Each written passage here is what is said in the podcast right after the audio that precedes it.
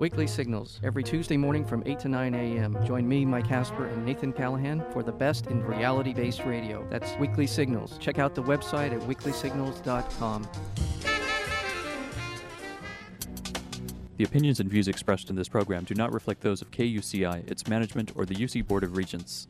To find out more about this talk show or other talk shows broadcasting on KUCI, log on to our website at kuci.org or check out the latest program guide.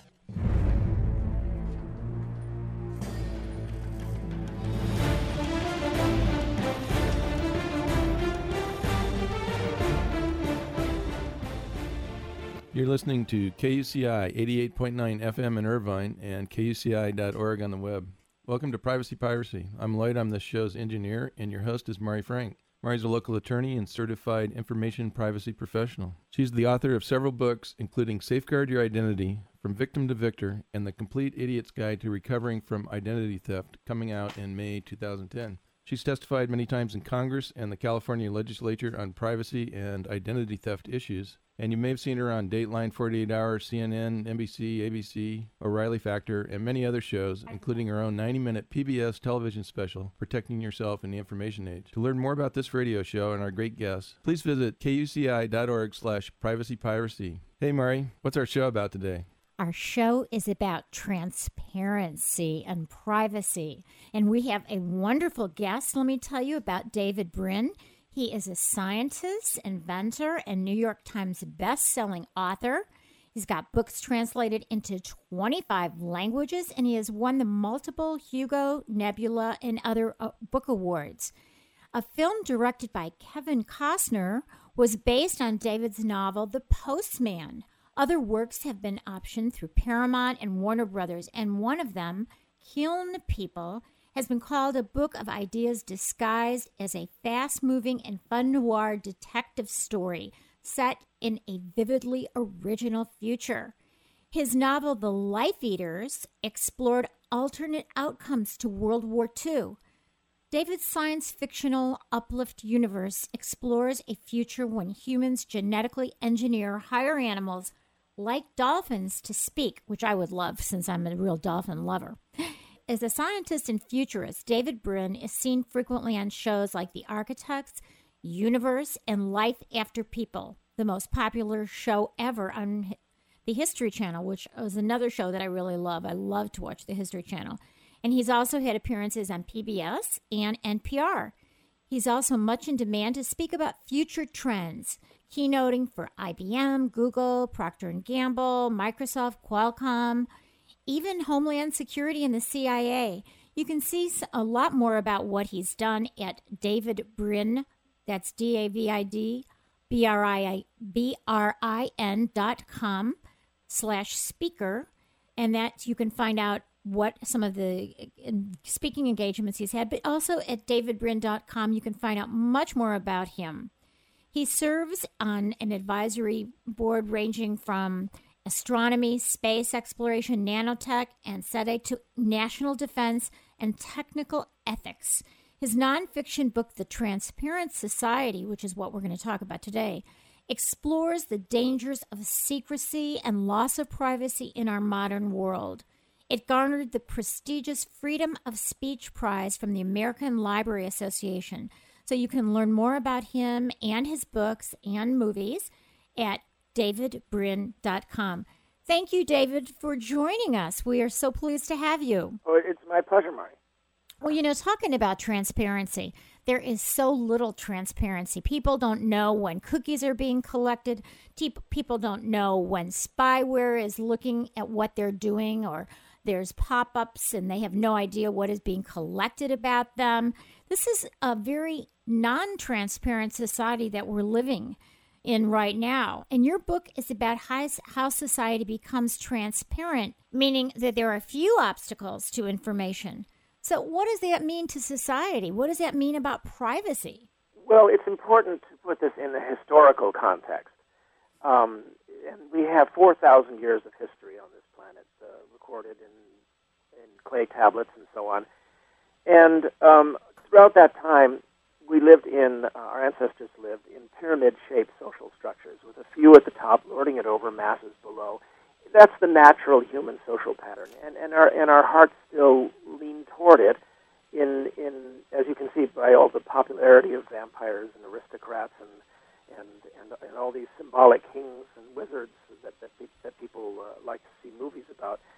But about um, 400 years ago, things started changing dramatically. We started getting what was called the Western Enlightenment, and um, society gradually moved more away from a pyramidal social structure to one that's more shaped like a diamond. That is more fatter in the middle. Uh, until today, the middle class, at least until until the last five years or so, the middle class was by far the largest element of society, and this also reflected in the power arrangements in society. That it used to be that those at the very top had all the power, and under the Enlightenment, those in the middle acquired an awful lot, uh, less less per person than the aristocrats and the oligarchs, but but en masse a great deal of power. This correlated with technological advances in how much people could know. You go back 400 years and you have the invention of two absolutely important uh, breakthroughs the glass lens, which led to telescopes and, and microscopes, which led to almost all of science, and movable type, Gutenberg's uh, printing press, which one of these expanded what humans could see, and the other expanded what humans could know, because all of a sudden books were more available. This was followed by periodicals like newspapers and magazines and illustrated um, illustrations in them. Um, this was followed by radio, by television. Every generation since Gutenberg has had either a minor or a major crisis of what do we do about the sudden increase in information flow. And every generation has wrung its hands and had some people uh, agonize that human beings can't handle this. And therefore, you know, it has to be restricted or, or, or we need protectors to handle the information flow for us. And others who said, no, it's going to be all right. People will adapt. It's going to be great. This is going to change everything for the better. And very often what happened was a mix. Uh, for example, when uh, Hitler was rising in power in Germany, the aristocrats allowed him to take power because they thought they could shut him off at any point in time because they owned the newspapers. And they were neglecting to notice that new means of communication had arrived in the form of loudspeakers and radio, and these, at least temporarily, made um, made made uh, Hitler and and the other demagogues of the 1930s seem almost godlike in their amplification to a degree that we would find laughable today because we're inoculated against that, against that effect. So, what I'm saying is, it's been this this this push pull of good and bad effects increased ability to get information, uh, increases in our vision, increases in our um, in, in our, what we can know, and in, increases in what we can pay attention to, until you get to the miracle of um, of 1990, when uh, a few dozen American officials suddenly decided to do something that I think is the most amazing thing that has ever been done by any group of aristocrats in human history. And that is, they decided to unleash the internet. Uh, they didn't have to. If you judged by human nature, you wouldn't have expected them to do this. They decided that, except for a tiny little sliver of authority that the Department of Commerce still has with um, ICANN, uh, an organization that controls a tiny aspect of the internet. Except for that, the internet was simply unleashed and handed to the world. Well, this was an amazing and it was partly responsible for our growth in the 1990s. Um, but the main effect was that human access to vision, knowledge, and attention uh, expanded several orders of magnitude, and we're dealing with with this crisis now. And you know the arguments over whether the effects are good or bad are, are you know these are things that we can discuss during this hour.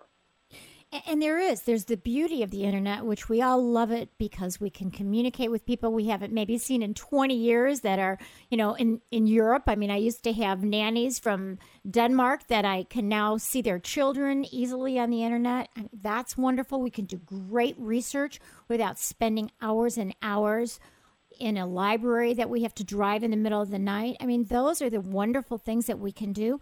But there's also all that insidious stuff that's going on. And, you know, when you were talking about transparency, and I think we need to kind of clarify all that thing about transparency because there is some tra- i mean there is transparency i mean we can see where people are uh, with gps we can see where they're moving we can see what they're buying with rfids we're in a, in a surveillance society. You can see if I ran a red light with the video. But we also have a, lot, a lack of transparency in what's going on insidiously when, for example, uh, information is collected about us. If you're on Facebook and, the, you know, the Facebook is collecting information and it's sold about you, or they're allowing third parties to collect this information and sell it and then target market you or perhaps do something that's a privacy invasion for you. So you've got this push pull about transparency versus lack of transparency as well. How do you reconcile that? Well, first off, you have to look logically at what you just said, and that is you were complaining about uh, higher authorities um, aristocrats of one sort or another um, gather, gathering information about you, but you were also complaining about your lack of knowledge about what they're doing. Now, these are actually two separate things, and it's a very important point. Uh, first off, we have to understand that ours is the first civilization in human history whose principal um, legends, um, moral ethos, the, the, the stories, that, the morality tales that we get from our movies, from our books, from our uh, songs. The principal propaganda message that we're all exposed to, especially as Americans, is suspicion of authority. You cannot name for me a movie that you, more than two or three movies that you've enjoyed in the last 30 years, that did not, the hero did not bond with the um, audience in the beginning by um, uh, either resenting or sticking it to some authority figure. Um, the main difference between a decent Republican and a decent Democrat is that the decent Republican is concerned about undue authority and power by snooty academics and faceless government bureaucrats. The decent Democrat is, is afraid of undue authority and power or sneaking, uh, you know, abuse of power by uh, aristocrats, oligarchs, and, and, and faceless corporations. If you parse it that way, their fundamental worries they're, they're both right because human beings are human beings, and wherever power accumulates, you have the potential for corruption. And those who are powerful, whether they are government elites, elites of money, elites of, of, of corporate power, uh, criminal elites, foreign, they will try to keep what they're doing secret while finding out as much as they can about everybody else and they will feel morally justified um, because they are the good guys in their own eyes. So it's important to understand this dynamic that um, that we're concerned about uh, accumulations of power abusing us because of the science fiction we were raised on, starting with 1984. Um, and, and so that's a good thing. It's a good thing that we worry about it. Um, now, the question is, what's the proper approach for how to deal with power in this new era? Obviously, the powers that be are going to try to know more and more about us. They'll rationalize often that it's for our own good. Right. Mm-hmm. So the question is, what's the best response to that? When the 9 11 uh, events happened, uh, I soon thereafter got several emails from uh, fans and readers uh, saying page 206 exclamation point, and I wondered what they meant. So I, I flipped to page 206 of the Transparent Society, which had been written about four years earlier, and on page 206 there's a place where I say, you know, I'm talking about this trade-off, and I say, um, let's let's do a mental experiment and imagine what might happen to our laws if, say, for example, terrorists ever brought down both World Trade Center towers. Mm-hmm. Um, what would the government ask for?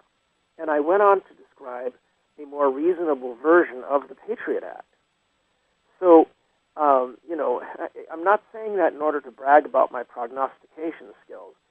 What I'm saying is that uh, it was obvious that sooner or later we were going to take a major hit, and when that happened, the result would be a ratcheting effect.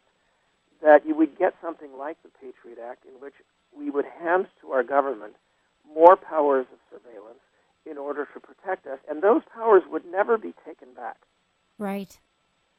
So, the, what happened was the ACLU, the American Civil Liberties Union, and, and our protectors of freedom, immediately went after the Patriot Act, in part because it was a much worse version than I expected because of the people who were in charge at that time. The knee jerk reaction. Uh, yeah. Well, you know, the, the people who were in charge who asked for those powers asked for far more than they needed and took advantage of the panic. But in any event, the ACLU went after what I consider to be the wrong parts of the Patriot Act. So even though I'm very critical of the right wing in America, I'm also critical of the left. What the ACLU went after and made noises about was how much power, increased power, the Patriot Act gave the government to know more about us. And that was entirely the wrong thing to. What they hardly complained about at all was what infuriated me, and that is the government's increased power to keep what they're doing secret from us. And it's important to make this distinction because those who say we should pass laws to prevent governments or corporate elites or any of those things from knowing things are ignoring human nature. You cannot stop society's elites from knowing stuff. Name for me one period in human history when the law ever prevented any elite from knowing anything that it could possibly know. We're humans, and therefore we're monkeys. And monkeys feel threatened if they can't know everything there is to know. As an experiment, I'd like you all to go to the zoo, pick up a pointed climb into the baboon enclosure, and try to poke out the eyes of the biggest baboon. Here's a clue he won't let you. But the baboon will grudgingly let you look at him. That is the answer. The, the old um, story from Juvenal in, in Roman times, he asked the, the question, quis ipso custodi custodias, who will watch the watchman? And the answer in the Enlightenment, starting with the printing press and the glass lens and moving onward and onward and onward, the answer has always been us. Right. Well, David, you know, we had the Privacy Act that was instituted in 1974, and that was supposed to say that government won't have any secret files, that we would have access to that. But what they've done is they've been able to have other huge information brokers collect the information and then share it with them. Like, you know, ChoicePoint or Acxiom or all these other companies that are private companies that do the collection, do the storage, and then just share it with the government. And so we have this problem that they're really getting around the Privacy Act so it stays secret. Well, I totally agree. And this is where we need to um, have our vigilance. This is where we need to be militant, ferocious um, in our approach. Um, this is where the American people are at fault for what happened in the first decade of the, of the 21st century by allowing um, a particular leadership clade to basically throw, you know, multiplied by at least one, possibly two orders of magnitude the amount of secrecy, hiding things from us. Uh, some things that we're finding out were just absolutely terrible. Um, and and the Obama administration, you know, they're they're trying to cut the number of secrets uh, in half. Well, you know, you multiply something by 20 and then you cut it in half well, you know, terrific, great, thank you. Um, but we are the ones who have to responsible for this. You mentioned now the Obama. Wait, let's let's just hear this. You know, recently we had that Wikipedia leak or something. You know what I'm talking about? WikiLeaks, yes, WikiLeaks, of, of, yeah. Of Pentagon documents. Right, right. Of what has been going on in Afghanistan and, and Iraq and killing of civilians and videos and all that. So, you know, I don't see where, and I'm not talking politically, it just seems to me that any powerful entity in our government has wanted to keep these secrets, lots of secrets. And and this is one really good example. I mean, I don't think that he that, you know, Obama's administration is any better or any worse than Bush. And we need to have these laws that don't allow them to keep secrets that, um, you know, like the no fly list. You know, I mean, how do you get off that thing? You know? Well, I, I, I totally agree with you, except, of course, that there is no doubt that Obama is better than Bush. Um, it's just he's nowhere near better enough to um, to get us off the hook because we are the ones who have to deal with this. We are the ones, you cannot count on a government uh, elite, even one that has thinks of itself as, as, as, as being more open. You don't count on them to protect your uh, open access to information. It is a natural fight that has to be waged by the people. And that's just the way of things. Now, uh, you know, you talk about privacy laws, but, you know, Robert Heinlein, the great science fiction author, had a comment about privacy laws that attempt to restrict what the government can know or what people can spy on each other and all that. And, and he said the chief thing achieved by privacy laws is to make the bugs smaller, to make the spy bugs smaller. Hmm. Um, you, you're not going to stop the flow of information with just plain laws. And this is what my friends in the privacy community, you know, uh, just don't get. Uh, we're well, well human, David, I'm, I'm. I'm, right. I, I think I think what we talk about, and, and I'm one of those in the privacy community, and, and maybe I don't think we're all exactly the same, but I think the question is when you're going to collect information, let the people know what you're collecting, why you're collecting it, how you're going to use it, how you're going to limit it, how you're going to restrict it, Absolutely. and how you're not, you know, and not use it for a secondary use without the permission of the person who you took it from. Absolutely, but the fundamental aspect of that is that if you're trusting one elite to enforce this law upon another elite, there's always the, the chance of what's called regulatory capture. That is where the agency that is regulating an industry is captured by that industry. The Bush administration turned this into a high art. When they entered office, they basically appointed the head of almost every regulatory agency someone from an agent from the industry itself, and and we saw that in the Mineral Management Service, which um, which brought about the Gulf oil spill by basically not doing their jobs for six or seven years, um, while while going partying with with, with the uh, members of the industry that were supposed to regulate. Sooner or later, regulatories regula- regulators are eventually, to some degree or another, captured by the by the group that is supposed to be regulating. There is an answer to that, and that is transparency. If everybody is looking, then it's much harder to hide stuff, including invasions of our privacy. Now, now I am often accused of being against privacy because I wrote the Transparent Society. Uh, people who say that obviously never wrote, read the book because uh, my fourth chapter is all about how vital privacy is to human beings.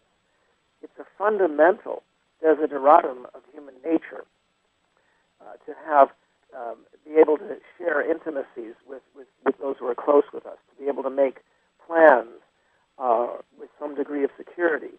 Um, I like privacy, but what I recognize is that the principal person defending my privacy is me.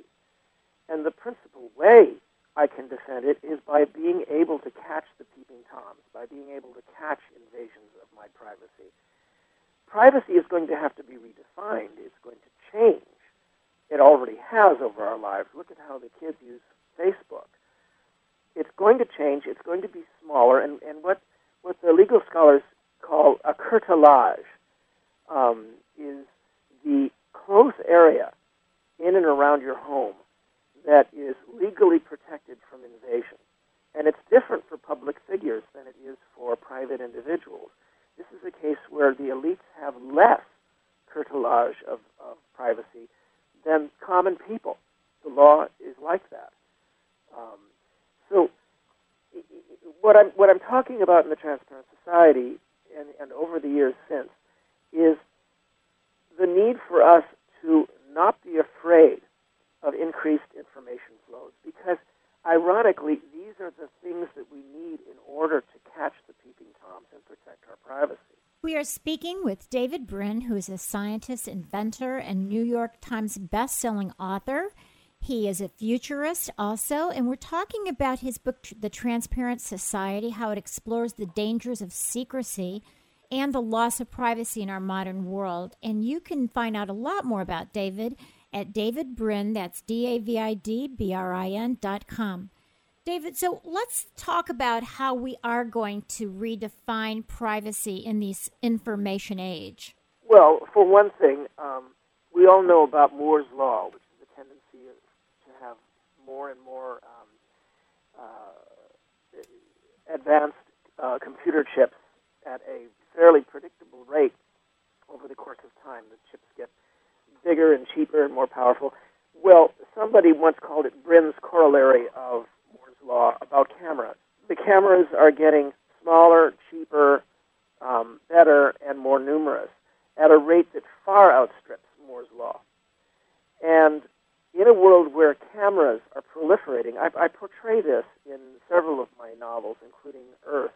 This proliferation of cameras is um, the logical outgrowth of Gutenberg and the glass lens. It's going to make a world where, for example, you know those little stickers, rolls of stickers that little kids sometimes you, you find them, you know, stuck to walls in Right. shopping centers and all of that. You know, little kids going around putting stickers. Right. Well, you'll be able to buy a roll of penny cameras. Mm. Um, you, at the moment you take it off the roll and stick it on a lamppost, its its battery is good for a year, and it has its own address in IPv6 cyberspace. And anyone, or possibly just the owner, or, or anyone on the web is going to be able to access it.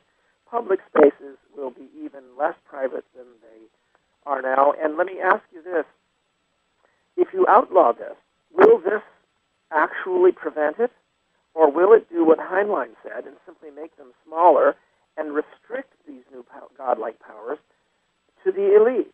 The only people who are going to be affected by the law are us, the average people. Right. Right. Here's, here's, here's another example. You're going to be walking down the street in Thailand, in Bangkok, and, and on the corner of your sunglasses, there will be a camera. And it's going to read the faces of everyone passing by, look them up, and provide captions, name tags, to everyone who's walking by. Hmm. It might provide the first sentence or two of their uh, web profile. Or if you program your glasses slightly differently, um, the inside of your glasses will uh, will convey um, dissenting opinions from their ex-spouses, or cover everybody in sight with with Groucho um, noses and, and, and mustaches. Uh, the buildings may be covered with vines, and dinosaurs may be looking over over them. This is called augmented reality. Normal people will simply use it to put a yellow brick road to paint the road yellow in the direction that they want to go but but kids will kids will be giggling all the time. You know, their, their glasses will be stripping us naked and turning us blue without our knowledge. Look, what is this? What am I talking about? I'm talking about the fact that when you meet somebody at a party, and and the next step is to have this in contact lenses.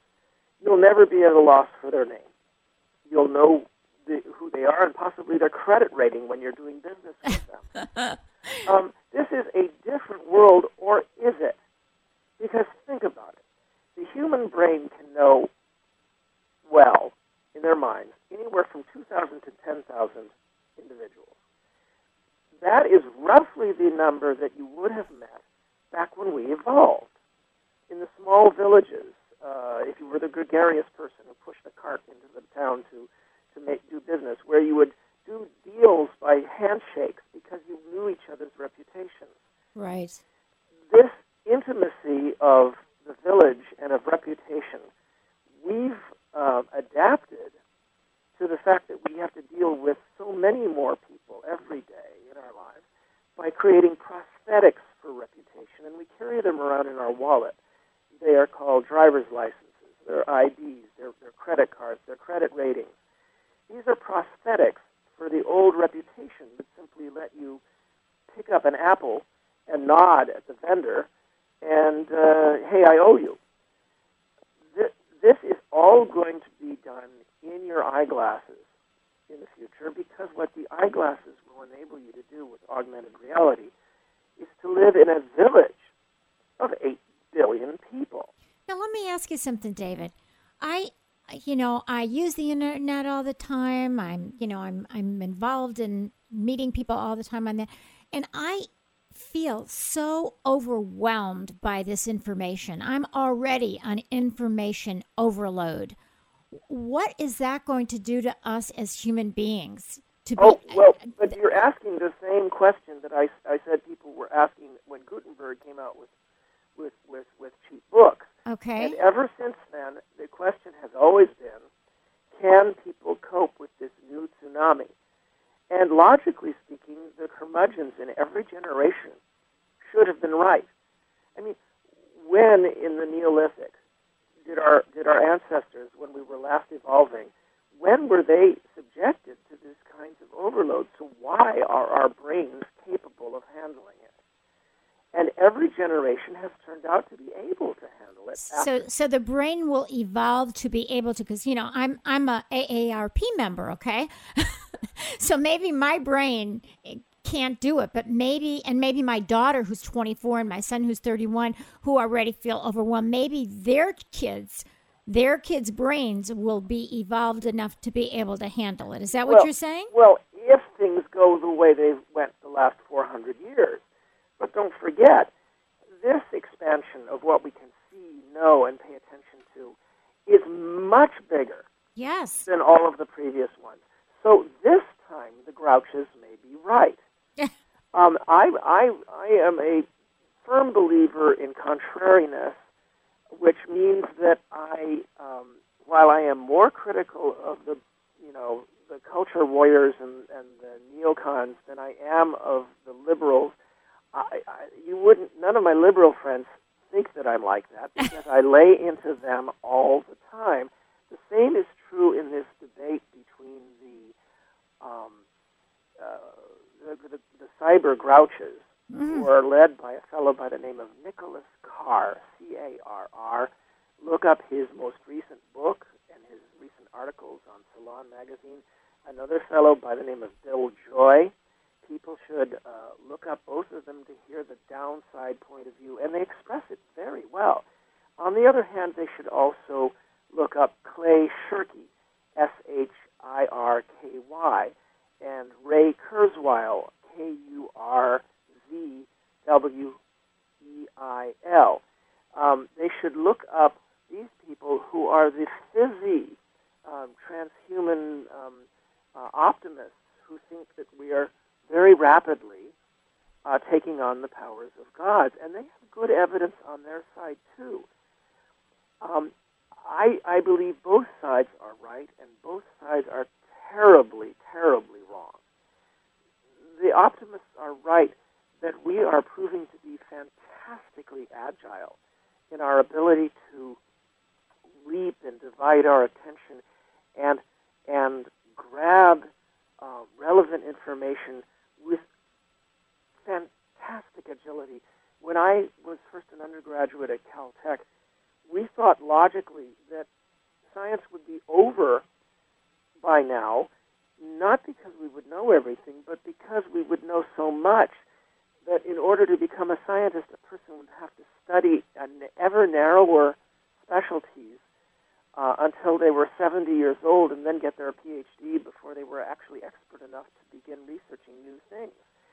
Logically, it seemed to make sense that scientific progress would cause this terrible problem of over specialized narrow mindedness and that problem has completely gone away.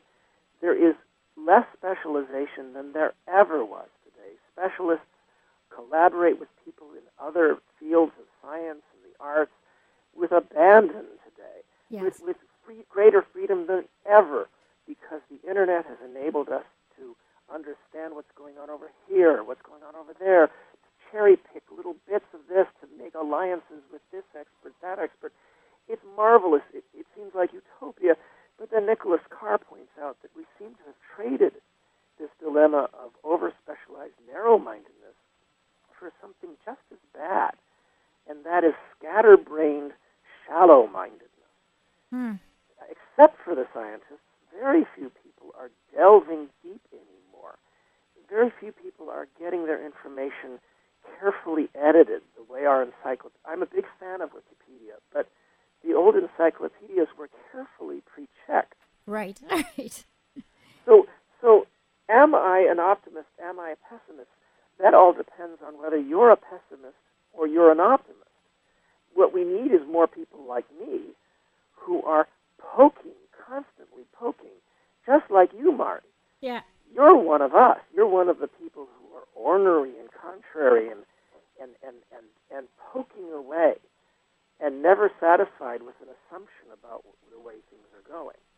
Well, you know, David, we really can't stop new technology and we can't stop progress. And I'm not one of those who says you can't. I know there are people who say you can't use RFIDs because this is going to be crazy. But it's, I've interviewed, I don't know if you know, Senator um, Joe Simitian, who's from the Silicon Valley, and he's from the, he's a California senator, and he's really brilliant, you know? And he is not one to say we're going to stop technology, but some of the bills that he's introduced has been to say let's put a hold till we build into the architecture of the technology the privacy issues so that people are protected. Well, I, I don't mind attempts to rethink architecture.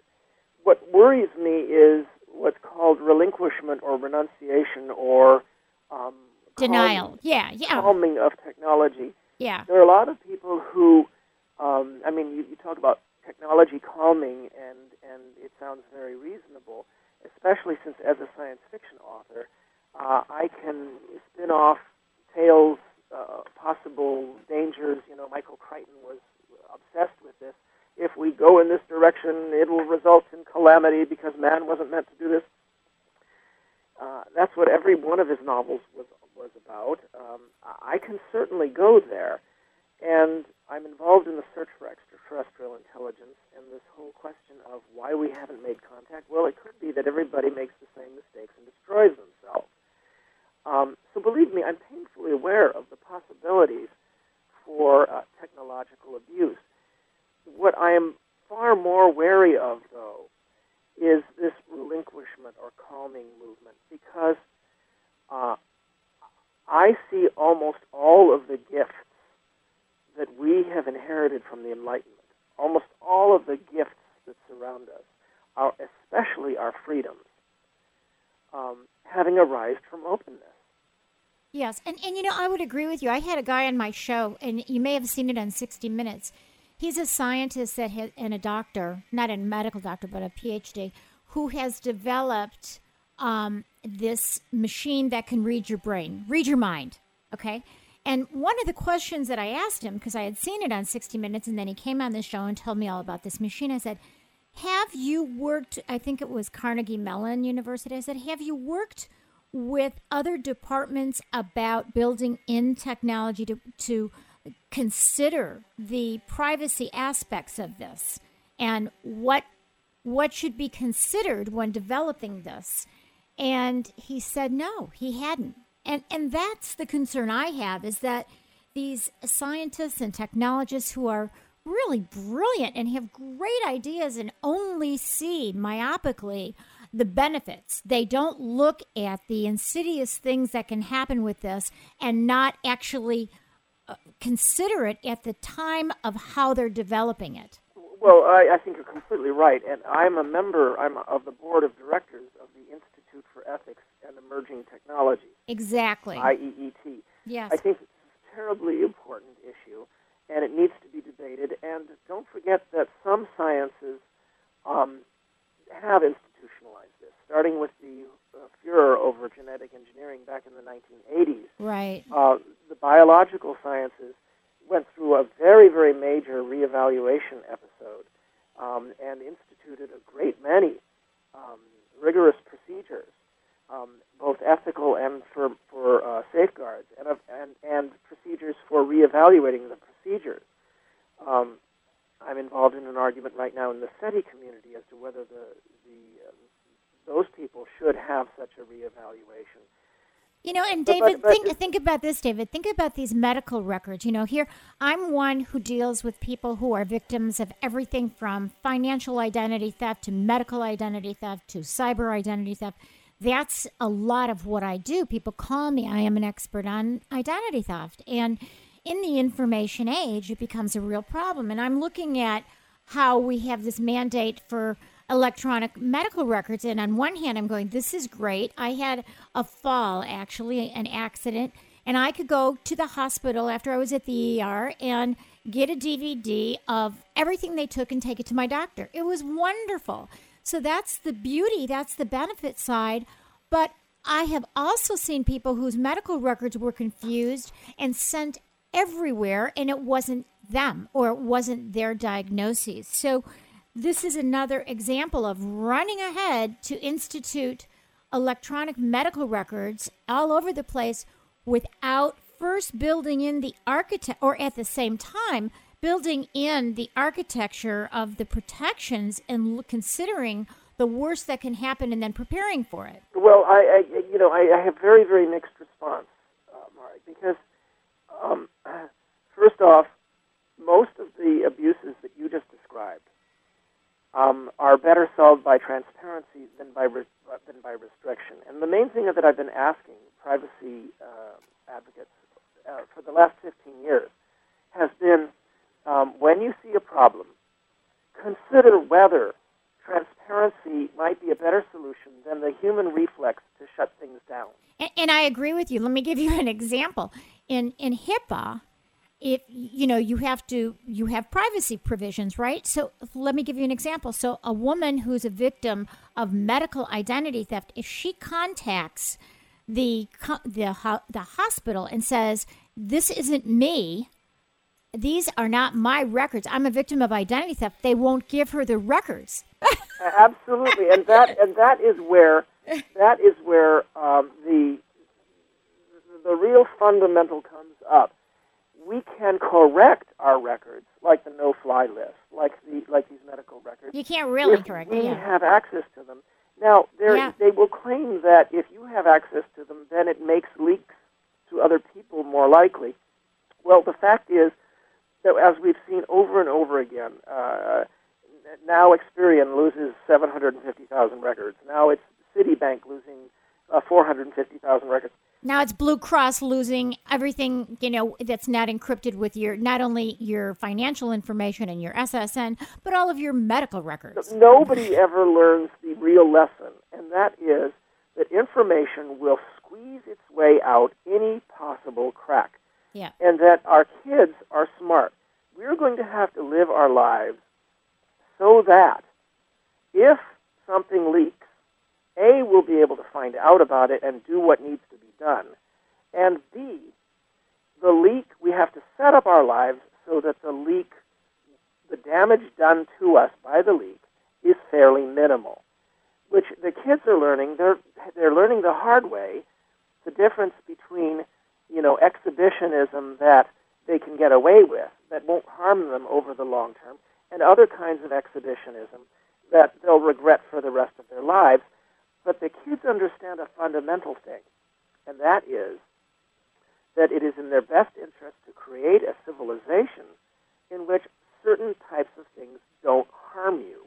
Well, you know, now, it, now if it's known that you had premarital sex, it doesn't destroy you the way it used to. Yeah, like Well- like the Scarlet Letter. right. Well, there are lots and lots of other things that are becoming like that. For instance, if you were treated once when you were 20 for, for, for drug abuse, that is far less damaging to you unless you want to be president of the United States.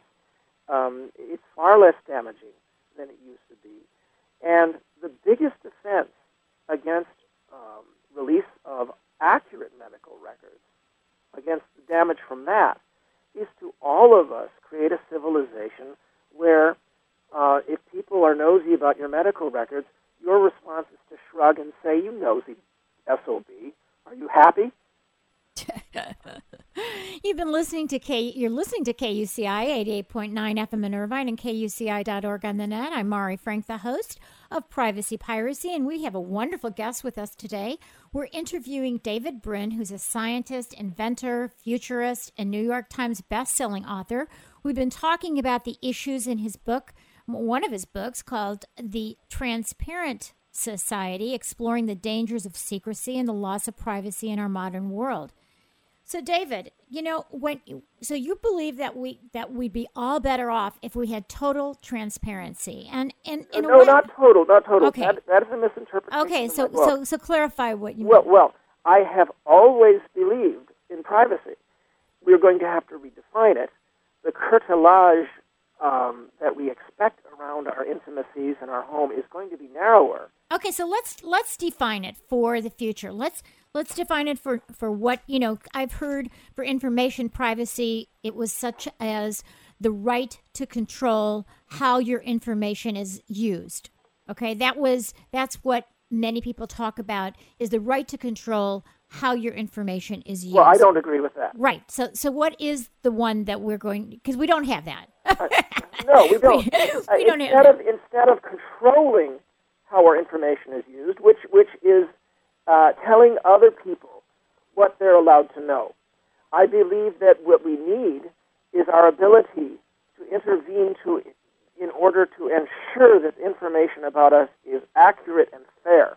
Right. And we don't have that we don't have that either. Uh, well, that is enhanced by transparency. If you have access to your records, if you Right. have access to these lists that you're on, um, if you have, uh, you know, we have been struggling toward that. Right. I mean, The- fair the credit ra- ability yeah. to repair your credit ratings and Right. the ability to c- correct uh, identity theft is gradually moving forward. Yeah, and you're right. With the Fair Credit Reporting Act, that was really the one example of being able to see. I mean, that was after that was created back in, in the 70s, and then it was amended in 1996, and then in 2003. And it does give us that right to see what's in there, to dispute it, to correct it, and you know have it deleted.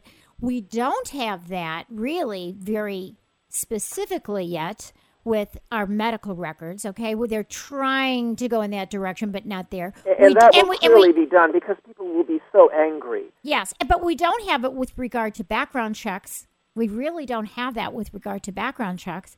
And and how about all of the other information? You know, um, people don't even have that right. If something is erroneous on a website, we don't have that right to get that taken down. Uh? Well, I, I, I, I, agree with you that the, the when it comes to private things that are said that are below the level of actionable slander, Right. the, the internet is a cesspool. Yes. And this is an area where I side with the grouches. And I've, I've, I've even, I even wrote a um, paper that was the lead article in the American Bar Association's Journal of Dispute Resolution some years ago about what design elements the internet needs in order to become useful at refuting things that are false.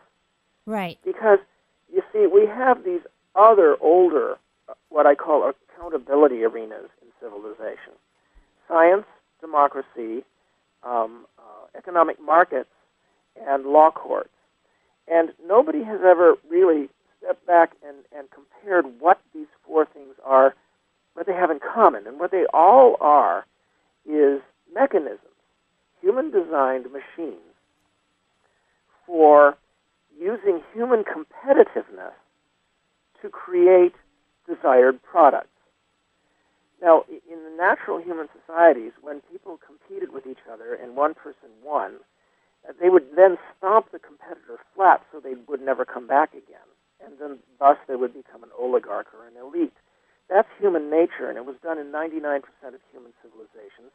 And the oligarchs are trying to come back in, in our civilization as we speak. Uh, that's a separate topic, but I thought I'd slip that in.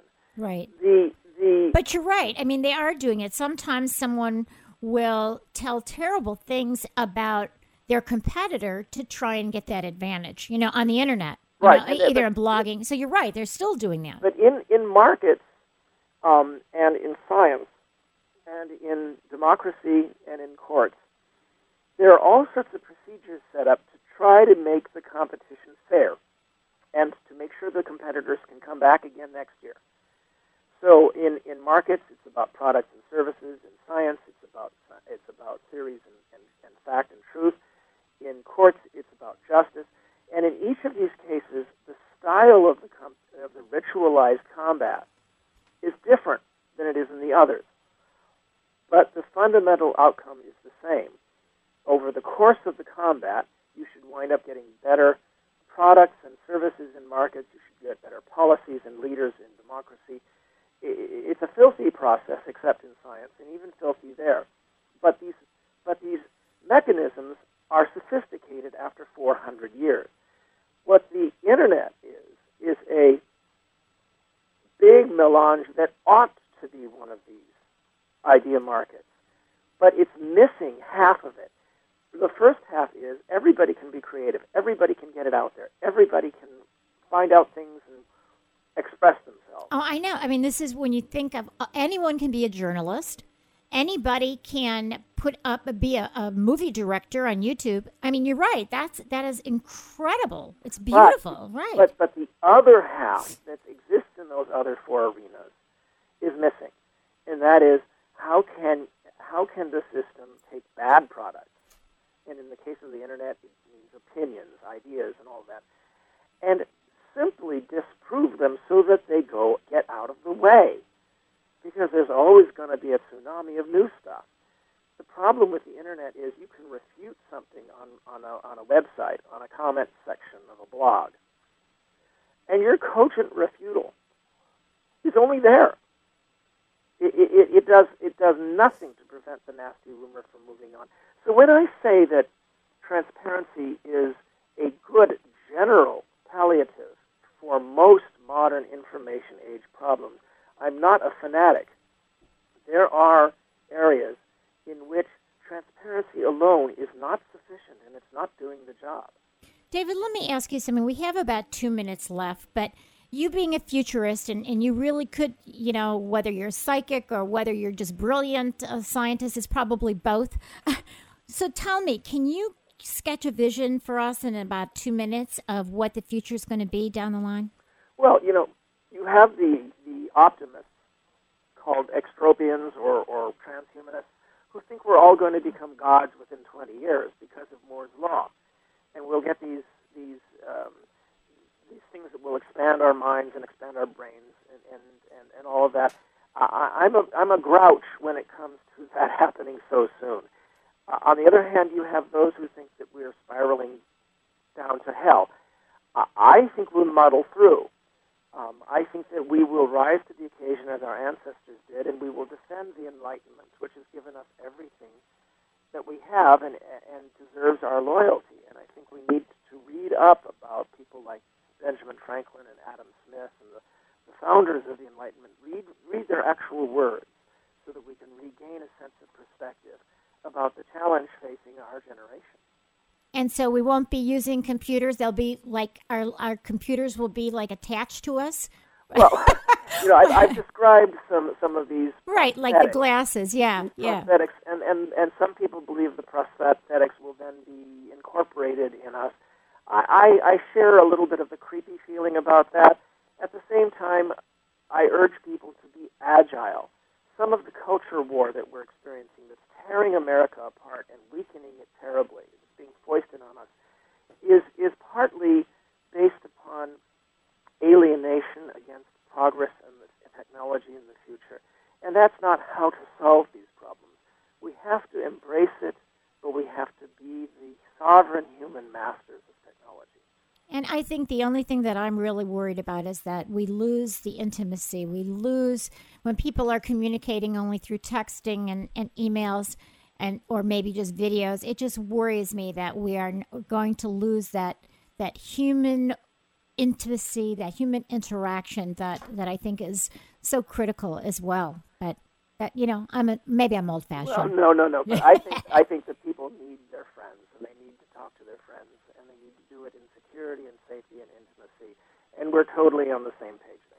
Well, I'm going to tell everybody to go to your website at David Brin, that's D A V I D B R I N dot com. And we loved having you on the show, and we'd love to have you back. So thank you, David, for joining us. Sure thing, Marion. Best of luck to us all. Uh, Fight for the enlightenment. Exactly. You've been listening to KUCI 88.9 FM in Irvine and KUCI.org on the net. I'm Mari Frank. Join us every Monday morning from 8 to 9 a.m. And please visit our website at kuci.org slash privacy piracy. Look at who's coming for our upcoming guests. Read their bios. Go to their websites. Listen to our archived interviews. And join us all the time by just downloading our podcasts. And please write us emails about what's important to you about privacy in the information age. Thank you. Stay private. The opinions and views expressed in this program do not reflect those of KUCI, its management, or the UC Board of Regents.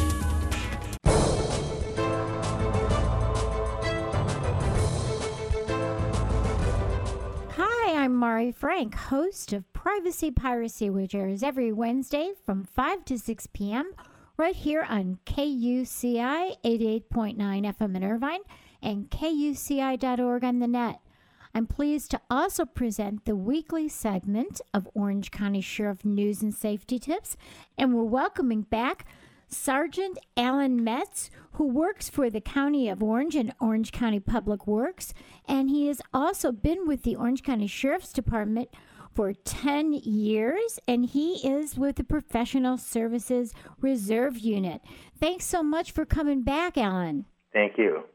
So now tell us what type of people are you looking for to become a reserve deputy sheriff with the Orange County Sheriff's Department? Well, basically, a reserve deputy sheriff has to meet the same qualifications as a regular deputy. They must pass an extensive background investigation to the satisfaction of the department. They must be 20 years of age by the date of the written exam they must be a U.S. citizen or permanent resident alien. They must have a U.S. high school diploma or a GED uh, test. Uh, also, they must have no felony convictions as a juvenile or adult and cannot currently be on any form of probation. And last, they must have no domestic violence convictions and cannot currently be subject to a domestic violence restraining order. Besides that, they must be in general good physical condition, uh, also uh, pass a uh, polygraph test and an interview by a psychologist. So it is quite an extensive program, but it's very worthwhile. Oh, it's a wonderful program. So I know that there's several level levels of being a sheriff reserve. Why don't you explain those levels and what the difference is? Well, level one is the uh, highest level of reserve deputy. They basically meet the same standards and training as a full-time paid uh, deputy. Uh, there's a level two reserve deputy, which is like the second man in a patrol car. They have uh, peace officer powers, but are limited to working with a level one in uh, the field. There's many opportunities in investigations, harbor patrol, um, many other uh, aspects that they can work in. A level three de- reserve deputy sheriff is the entry level. That takes about 162 hours of training to be a level three. Uh, this can include uh, working DUI checkpoints, security at large events like the Orange County Fair, and uh, other uh, public relations duties, uh, as well as administrative duties such as background investigations and training, testing for new recruits. And then the the last level, the level four, the professional services they're professional people that assist in the sheriff's office with anything from accounting to law to all sorts of things, right? That's correct. Uh, graphic arts, healthcare, dignitary protection, firearm safety instruction, legal and accounting services, international protocol, government relations, and emergency response resources. It's really a very valuable team. Yep, and I'm glad to say I'm one of those, so that's fun. Well, why don't you give us the website so people can learn more about it? Okay, the website is www.ocsd.org.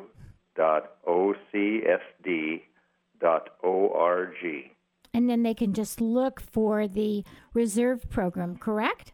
Right, they go to the website, then click on Join OCSD, and then click on Reserves Program, and that'll tell them everything about the reserve programs and all the units.